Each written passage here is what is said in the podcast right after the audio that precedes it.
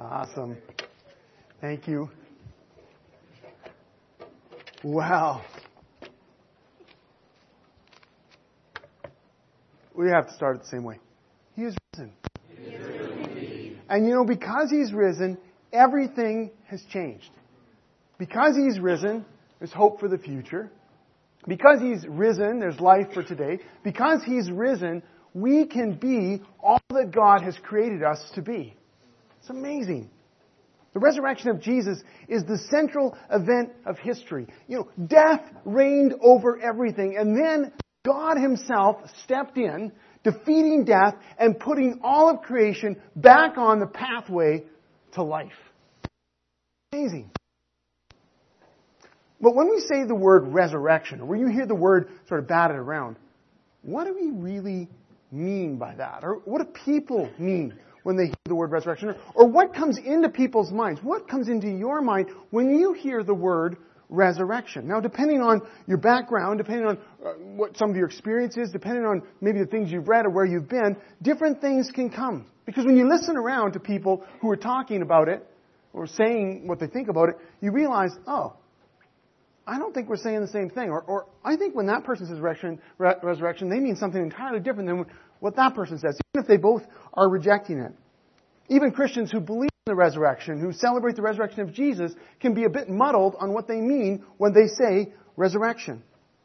So today we're going to explore a passage in, in the book of Mark. We're just going to keep going. Uh, we as a church have been traveling through the Gospel of Mark. We're going to keep going to that this morning. And it's going to be a passage on resurrection. But before we even get into that, let's get some of our terms straight. I think it'll help us. What is resurrection? Well, to get to that, let's first examine a few of the misconceptions that people have and kind of get them out of the way. Because depending on where people are at, again, different opinions are held on the resurrection. And that's fine. People can hold different opinions. And, and whatever your opinion is this morning, whether you, you got drugged here this morning because your family, you know, drugged you, drug you? I hope your family's not drugging you. But maybe your family physically drug you here this morning. Uh, maybe maybe you're here because, uh, you know, hey, it's Easter, and, and uh, church really isn't my thing, but I can show up on Easter and celebrate. Maybe maybe this is a, a high point uh, in your life. Maybe maybe you're excited. Maybe you're part of this fellowship. What, wherever you come from. But if you hold different opinions this morning and you're, you're really really not sure what you think, I just want to let you know, uh, especially if you're a guest here today, that We're we're the kind of church, if you look around, we're the kind of church that really welcomes people who are exploring questions. People are trying to figure out and are willing to engage, willing to ask, willing to explore, willing to wrestle. That's the kind of community we are. So uh, whatever your opinion is on the resurrection, on frankly anything at all this morning, uh, you're welcome, and we're we're thrilled that you're here. But in order to discuss things helpfully, I want to walk through a few things. So according to the historical Christian faith and, and what the Bible te- teaches, here are four things the resurrection is, hear me, not. Okay? The first thing, and you do hear this, so when we talk to people, the first thing is the resurrection, according to the Bible, according to the Christian faith, is not reincarnation. So, reincarnation, of course, is believed by a lot of people. Is it Uncle Fred? I don't, I'm not sure.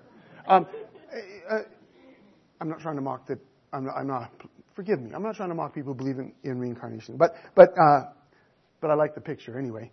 Uh, so, But just to make things clear, um, that's a belief that many, many people hold, reincarnation, being reincarnated again. But that's not what is meant by resurrection. That's the point I'm trying to make this morning. I'm trying to, not try, trying to argue in any way about that, just to say when people say resurrection or when Christians say resurrection, they don't mean reincarnation. That is not what they're talking about. The idea of being, you know, coming back again, uh, it's kind of in a, a cycle of return, whether it's in another body or animal or even in the eyes of kids. Um, that's not the resurrection that that we're reading about in Scripture. It's not the resurrection that's being celebrated here on, on Easter Sunday. So that's the first one. Second is resurrection is not flying away somewhere to heaven, to some kind of heaven when we die. This is a common misunderstanding that Christians often carry. The idea that resurrection is really about going away to some other place, to some faraway heaven when we die, and that's the end of the story. Nothing could be further from the biblical truth. And this is one of the reasons why, and I'm tipping my cards today. This is something I do not do very often. Tipping my cards today.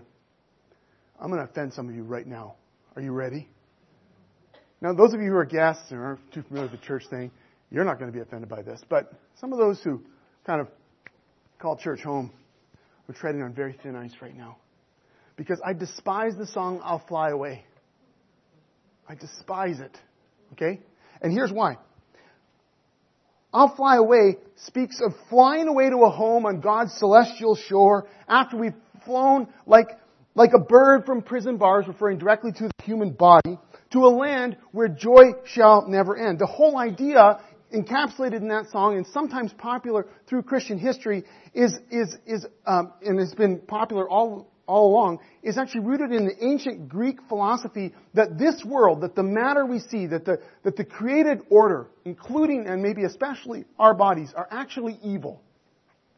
And there's nothing that can be done about it. It's it's evil, and God has sort of given up creation for lost. And, and, and that God's intention is to rip us out of here, rip us even out of our bodies, so that we can live somewhere else as disembodied spirits. Sort of cue the harps and get the clouds ready. You know what I'm saying? But that's not what the Bible teaches about resurrection. It's not what Christians have professed for two thousand years. As the Apostles' Creed states, we believe in the resurrection of the body and life everlasting. And I know I've just offended some of you because you love that song. And the song does feel good. I get it. Every bluegrass band in the world does an awesome job of it. It's just, it's dead wrong. That's my opinion. So, moving on. Okay, so that's one. The resurrection's also not a metaphor for spiritual enlightenment. This has become a common way that some people have talked about resurrection. It's even popular among some people that profess the Christian faith. This suggests that resurrection, uh, the resurrection of Jesus, our own resurrection, is not meant to be taken literally, like a real body coming back to life. They rather say that resurrection as a story is kind of mythical. It points metaphorically to our need to be more enlightened, to understand uh, love more, to attain a higher level of spirituality. And this opinion is, is usually rooted in a rejection of the authority of, of Scripture. And it's, it's also rooted in an unthinking acceptance that experimental science, test tube science, is the only way to really determine what's what's true. It sounds very spiritual. It sounds very nice. In fact, what um, our friends that believe this, uh, what they say about life often lines up morality-wise, about being kind, about being loving, about serving one another, about not not doing violence to one another. So on that level, it, it sounds really Christian. It sounds uh, really good. But it's so far from what the Bible teaches or what the Christian faith professes that it's not even right to call it resurrection anymore. And, and what's more, in this line of thinking, when you die, you're either dead and gone like a dog in the ditch, or you are floating away in some disembodied, less than human state, kind of as a, a spirit somewhere. And that, again, it's not what the Bible teaches about resurrection. The last one I'm going to focus on is uh, also popular, that the resurrection is an elaborate hoax cooked up by early followers of Jesus and then perpetuated as a way of controlling the faithful by this promise of some kind of future eternal life. It's not a hoax. And I think it's a rarely thought through assumption that Jesus' followers somehow stole the body, set it all up, concocted a plan, sold it out. But there's so many problems with this idea, we don't have time to get into it this morning. But the primary one would be these eyewitness documents we have, if people actually go in and study it and look at it, these four amazing stories that stack up the historical evidence for the resurrection. It's amazing. And another historical problem is this, that in the day of Jesus, there were people who believed in a future resurrection. No one, nobody believed that God would somehow raise someone right in the middle of history like he did with Jesus. No one was expecting it. Even when Jesus talked about resurrection, his own resurrection, they assumed, every single one of them assumed, he's talking about some way, way future date when this happened. Nobody was looking for this to happen. When these disciples saw Jesus die, they admitted defeat. They were in no shape to concoct some plan about the resurrection. They believed that what Jesus had said was obviously proven false by his ignominious death. They didn't dream it up. When he rose again from the dead, they were as stunned as everybody. And as you read the story, you'll see that they also needed to see the proof in order to believe it. Well, those are, those are just so our terms are clear, those are the four things that resurrection's not. It's not reincarnation here. It's not flying away somewhere. It's not attaining enlightenment now. And it's not some elaborate hoax that was cooked up back then. But what is resurrection then? Like, what are we talking about when we read about it, when we celebrate it, when we're when we're even thinking about resurrection, or at least understanding what the Bible says about it? Very simply, resurrection is this. It's the literal physical resurrection of the human body that's transformed and yet is still flesh and blood, but it's been recreated immortal to live life everlasting as a new creation. This is exactly what happened to Jesus, and the promise of Scripture, the promise of God, is that this is what will happen to those who follow Jesus, those who believe. Listen to this from a letter uh, from one of the uh, to one of the early churches. It was written by the Apostle Paul in First Corinthians fifteen. Read a few verses. I only have uh, the last of it on the screen. But in fact, Christ has been raised from the dead. It's part of a much larger, larger argument in First Corinthians fifteen. He, Jesus, is the first of a great harvest of all who have died. Using the image of harvest, that the big harvest is coming when everyone is raised, and Jesus is like the first gleanings of that harvest when he was raised from the dead. So you see, just as death came into the world through a man, Adam, now the resurrection from the dead has begun through another man. It's Jesus. Just as everyone dies because we all belong to Adam, everyone who belongs to Christ will be given new life. But there is an order in this resurrection. Christ was raised as the first of the harvest. Then all who belong to Christ will be raised when he comes back. Resurrection, true bodily resurrection, is the hope of every Jesus follower. God the Father defeated death by raising his Son Jesus Christ from the dead and then giving us the Holy Spirit to live in us as a guarantee that what he did for Jesus, he's going to do for us. And that's the guarantee that we carry around as the Holy Spirit lives in us, is like a deposit saying, yeah, I gotcha. This is your deposit of resurrection. You know that what happened to Jesus is going to happen for you. Well, that was all intro. Have you ever wondered what Jesus himself said about resurrection, though? I mean, what would Jesus have said if he were talking to his contemporaries about resurrection, even before he had, himself had died and rose again? If Jesus was challenged by someone who didn't believe in the resurrection, what would he have said? Well, we have a story today, a rare story actually, where Jesus does exactly that. Here we are in Easter. We're going to continue following through Mark, where Jesus argues for the resurrection when he's faced down by a number of detractors. As I mentioned already, many Jews in Jesus' day believed in a literal physical resurrection when God's kingdom came in fullness, sort of in the end, wiping out the bad guys and restoring the world as he had promised.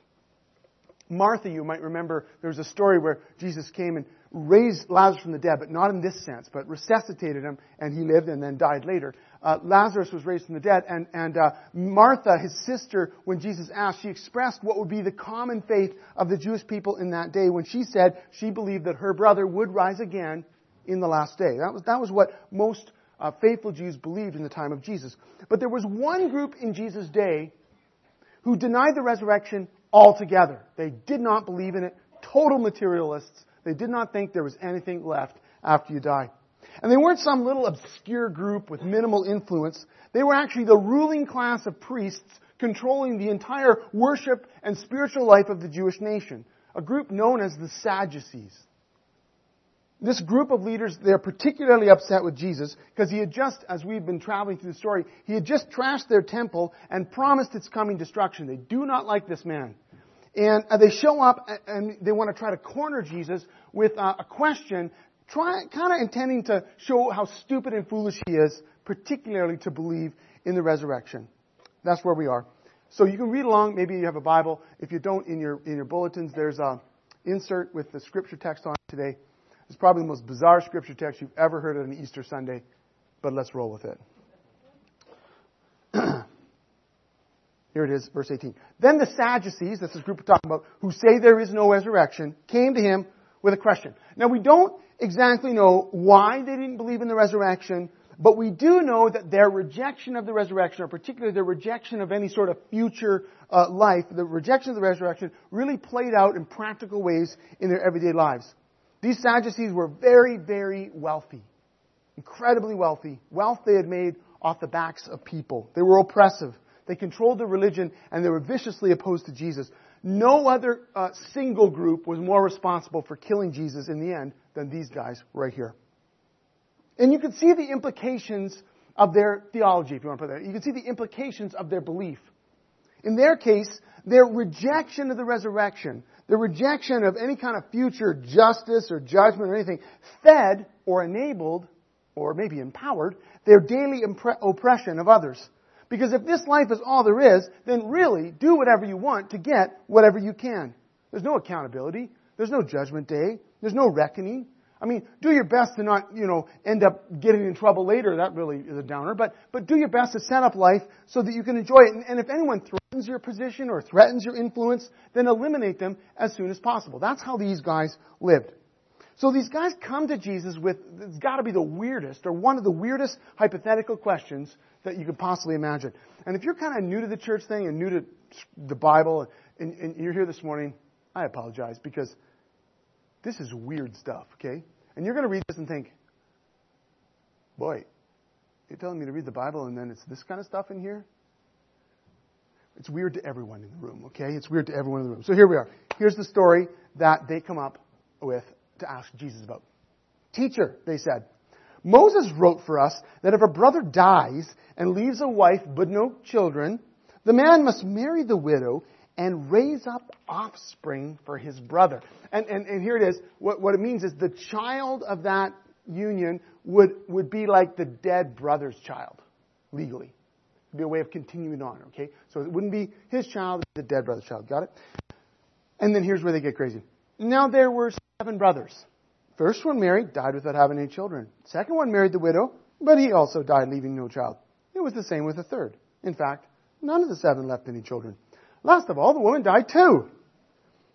At the resurrection, whose wife will she be, since the seven were married to her? And they kind of stand back, see how Jesus is going to respond, right? This is not your average coffee break question. Or if it is, you should change jobs.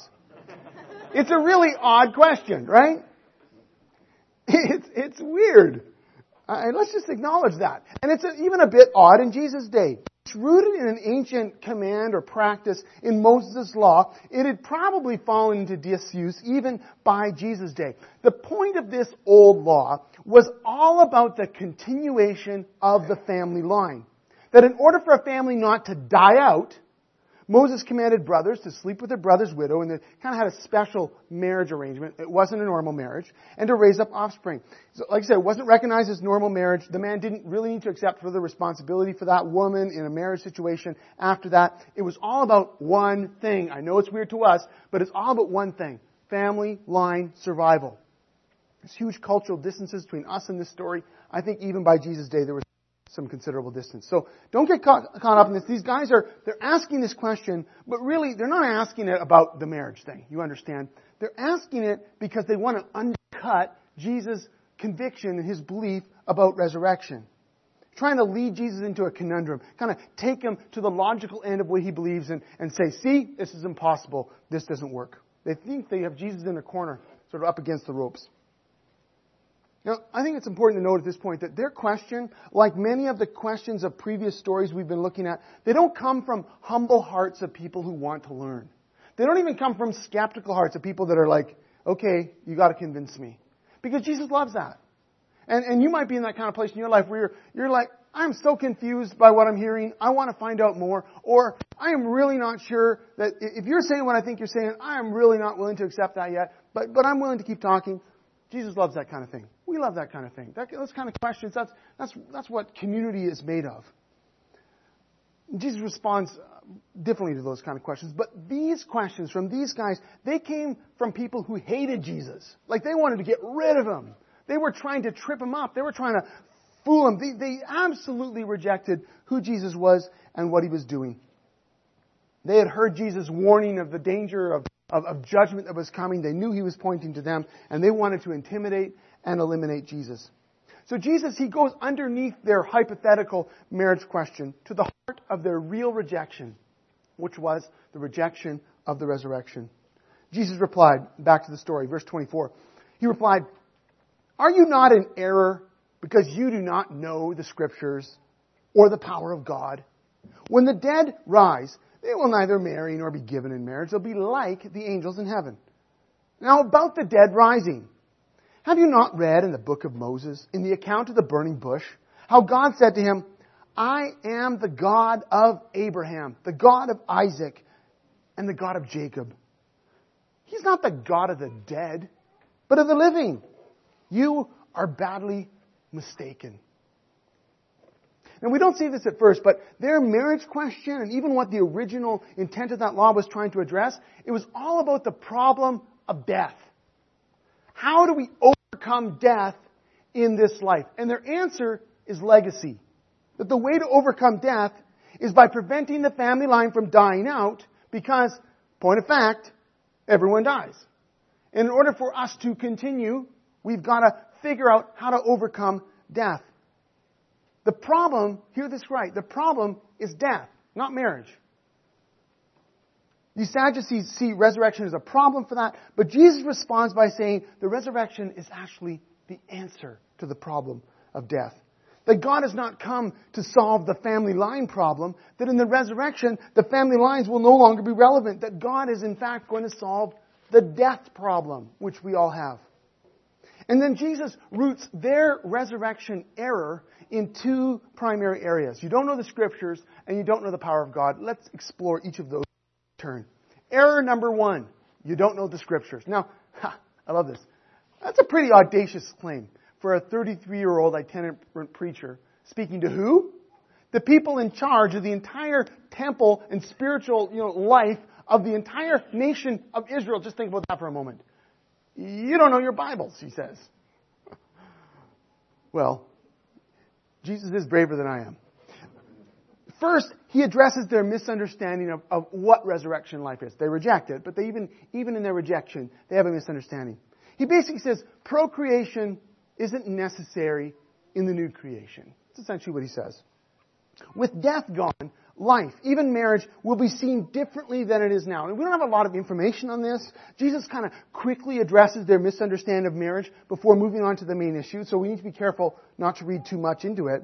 But in short, marriage, and particularly the way the Sadducees were seeing marriage as a way of ensuring ongoing generations, will no longer hold in the resurrection. As resurrected people, we'll be part of one everlasting, immortal generation, no longer subject to the cycle of birth, death, birth, death. But then, after quickly dealing with their misunderstanding regarding marriage, Jesus goes in for the real problem, their rejection of the resurrection, because that's really what this is all about. Jesus takes them to their own Scriptures, because um, some people don't know this, but the Sadducees, they actually were really conservative. Like today, we might think, oh, someone that rejects the resurrection might be may, might be more in the liberal cat- category, some people would say. But in this case, it's because they're so conservative that they reject the resurrection.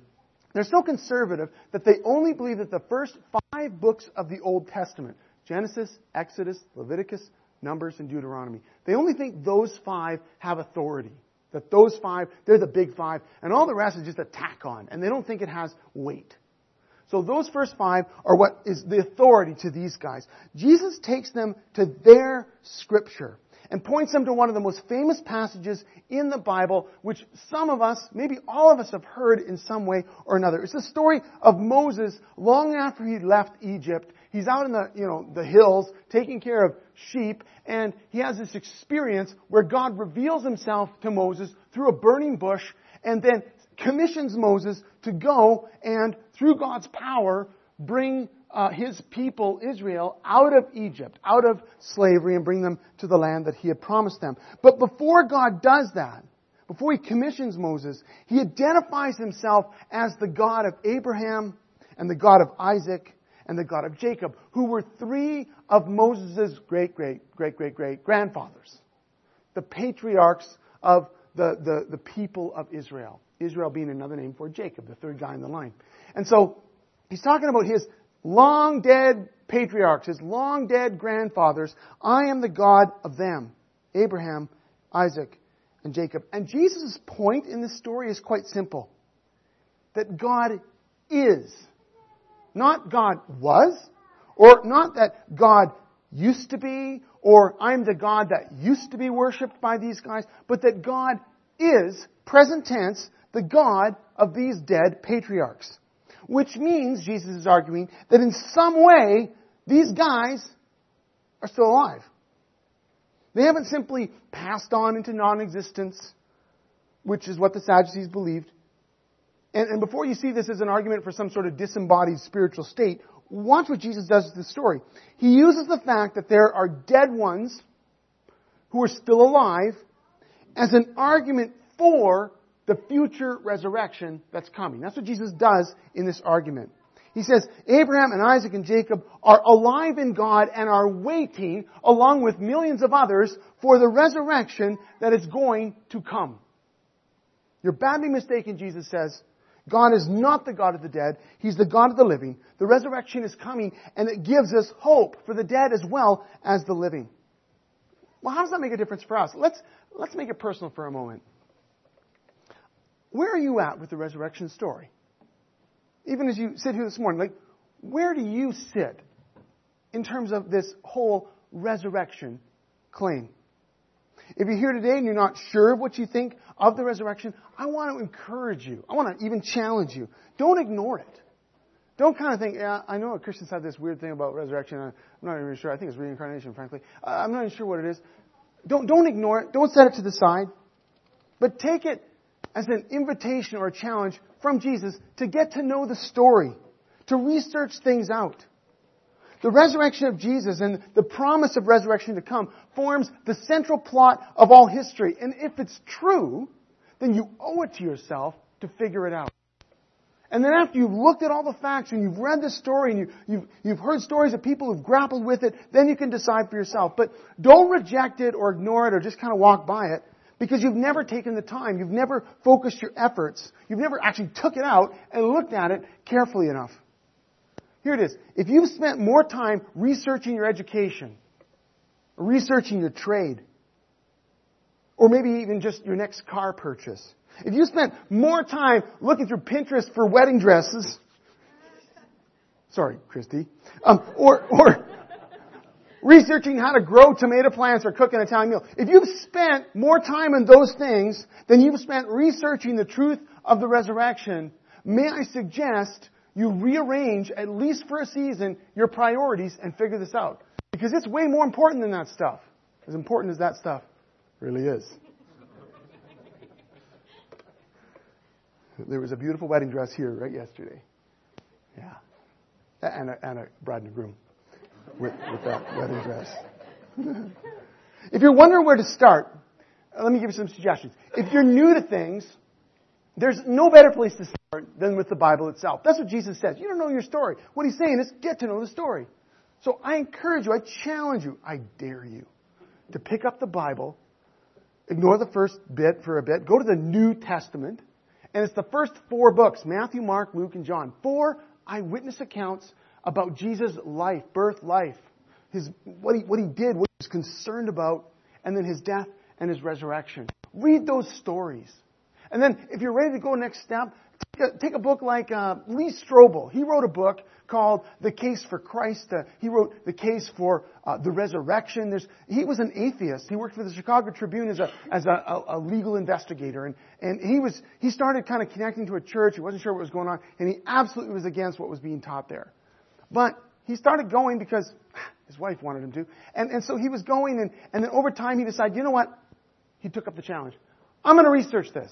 I'm going to figure this out because apparently this is important. So at least I'm going to I'm going to I'm going to bring my investigative, my legal mind to this, and I'm going to at least have done with this. I think he thought he was going to prove it wrong.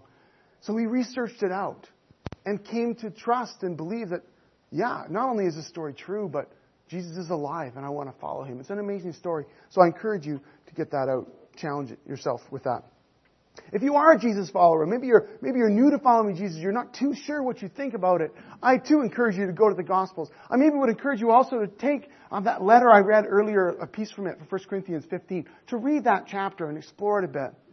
For those of you who are ready for a bit more of a challenge, or maybe for those of you who are super offended by my I'll fly away rejection, I want to I want to suggest a, a book for you. I don't do this very often. Those of you who know here, I do not drag books out and, you know, push them down your throat very often. But here we go. It's a book by Tom Wright called Surprised by Hope. And it's all about the resurrection and the, the challenge and the connection to our life now. And then, of course, how we think about the resurrection to come It's very challenging, very inspiring, and I challenge you, if you're a follower of Jesus, especially if you're a little further on in that journey, pick up that book by Tom Wright and dig it in. Get to know the story. That's the point. But Jesus doesn't stop there, does he? Error number two is you don't know God's power, he says to them. It's also another audacious claim to these central religious leaders of his day. Because by saying you don't know God's power, it's like he's saying you actually don't know who God is. Like you do not have any idea who God is. It's, wow, that's crazy stuff. They, they did kill him shortly after he said this, by the way. So, no wonder they hated him. But let's get this straight. The reason why they don't know the power of God, the reason why they don't know who God is, it's actually linked to the error that he's already stated. It's linked to their ignorance of God's Word, because it's through the Scriptures, it's through the Bible, that we come to understand who God is. We, we see how God works. We see what God cares about. We come to understand where history is going. We, we come to understand why creation matters to God. People and planet. Why it matters and where he's taking it all. What life is all about. And we learn that through this story, through the Scriptures that are given to us. To these religious leaders, Jesus is saying, you don't know God's power. You don't know who God is. And he's saying, you know, even if you only read... Again, that's for these guys. Even if you only read the first five books of the Old Testament, you would see God's power demonstrated. His power is front and center. This is the God who called creation into existence. The stars, the earth, the planets, the people, all created by God for the purpose of life and freedom and potentiality. And he did it out of nothing. I mean, seriously, do you think death is a problem for this God? This is the God who saw the earth begin to descend into chaos as humans rejected God's plan. And, and eventually he sort of seemed like God was going to give up, and he brought this shattering judgment because of the violence, because of the rebellion, because of the awful way people were treating each other, and it was terrible. But he didn't. He instead brought new life out of the death and out of the chaos as he brought Noah and his family through. And he asked the question, essentially, do you think death is a problem for this God? But more than any other story, it was the Exodus story itself. The Exodus out of Egypt for God's people. This story where God's power was demonstrated to the world, to the most powerful kingdom known in history at that time. Where God's power was shown as he toppled the king. As he destroyed false gods, as he, as he exercised power over all of creation, the power over life and death itself, the power to bring a people who have been enslaved for hundreds of years out of slavery and into a promised land. This is the power of God. Do you seriously think death is a problem for him? But here it is, at the end of that fifth book, Deuteronomy, the question of death still remains unanswered. God's power is seen through and through, and yet death still reigns. The, the promise, the solution still hasn't come. But Jesus even here says to these Sadducees, you know, if you would just read your own story carefully enough, you would see that the power of God points us toward life. And then he even, in that story, reveals to them the indications that even within their own story, that God is the God of the living, not the God of the dead. Do you think God is too powerless to defeat death? Now, Jesus knows what's coming, of course, right? He's already spoken a number of times right here in the Gospel of Mark of his coming suffering and, and the way people are going to reject him and the fact that he was going to die and on the third day be risen again from the dead. He's already spoken of, of this. People didn't understand it. They didn't get it. Even his closest followers were like, I don't know what you're talking about. But he spoke of it. That though God's power was demonstrated through the Exodus and all through the story and through creation itself, on that Easter morning, God's power would be fully revealed like it had never been revealed before as he raised Jesus Christ from the dead, not simply resuscitating him, but utterly transforming him into a, into a new creation where his body was, was the same. There was holes in his hands, and you could, after a while, at least people could recognize him, and he could eat, he had a body, but it was something completely new, completely different as well. An immortal physical body now for the rest of all time. Jesus says, you don't know the power of God, and I think there might be even a hint in there to say, but you wait and see. You just wait and see, buddy. You're going to see the power of God. And I think in this challenge where he says, you don't know the power of God, that's where we hear an invitation. We hear the invitation to us now, here on Easter morning. Wherever we're at, maybe we're discouraged in life. Maybe we have family tension. Maybe we're maybe we're super uh, discouraged because there's been a job transition and we're not sure what's ahead. Maybe we've been wrestling with with uh, you know physical illness or mental illness. Maybe maybe I don't know what it is that might be discouraging or holding you down. And you think, God, I want to know Your power. And you hear in this invitation to come and to experience God's power, His resurrection power in your life. Maybe you're completely disengaged. Maybe you say, I don't think any of this matters. I just want to go on living my life. But even in this, we hear an invitation. Are you willing to step in close enough? Are you willing to take up the dare? To get close enough to this story, to get close enough to God, to begin to at least taste, to begin to try it out, to begin to see if this power of God really is something that could transform your life and your purpose, that could take you out of a self-centered existence that said, my life is really just all about me and my family and the things we enjoy, and pull you into a purpose that's far greater than anything you could ever imagine. Do you know the power of God? That's the invitation that Jesus gives to us today.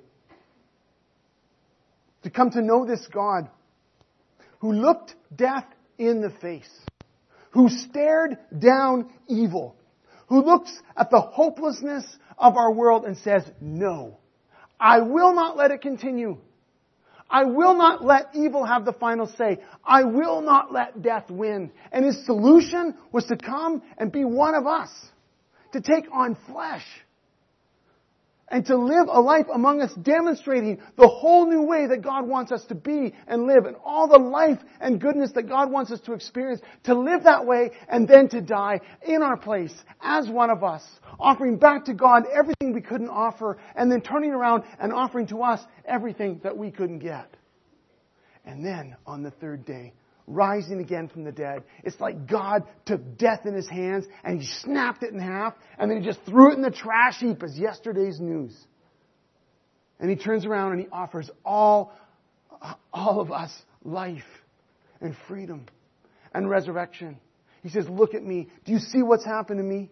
Do you see the power of God to raise me from the dead? That's the same power God is promising to you if you will just come in close. If you will just come to Jesus and, and say, Jesus, I want to know Your power. I want to follow You. I want to explore what You have for us. And maybe that next step is just to, just to read the story because you're really not sure yet. But the invitation is there to get to know the story, to get to know His power, the power of His resurrection love that looks into your eyes, into my heart, into your situation, into your a family story, and says, I can bring life there. I can bring freedom to you. Death is not a problem for this God. You understand that? Because He's the God of the living, not the dead. And here on this Easter Sunday, that is what we celebrate. We celebrate this God, who is the God of the living, the God of all history and time, the God who defeated death and offers us His story and His power for the taking. That's what we celebrate on this Resurrection Sunday. He is risen. He is risen. Amen.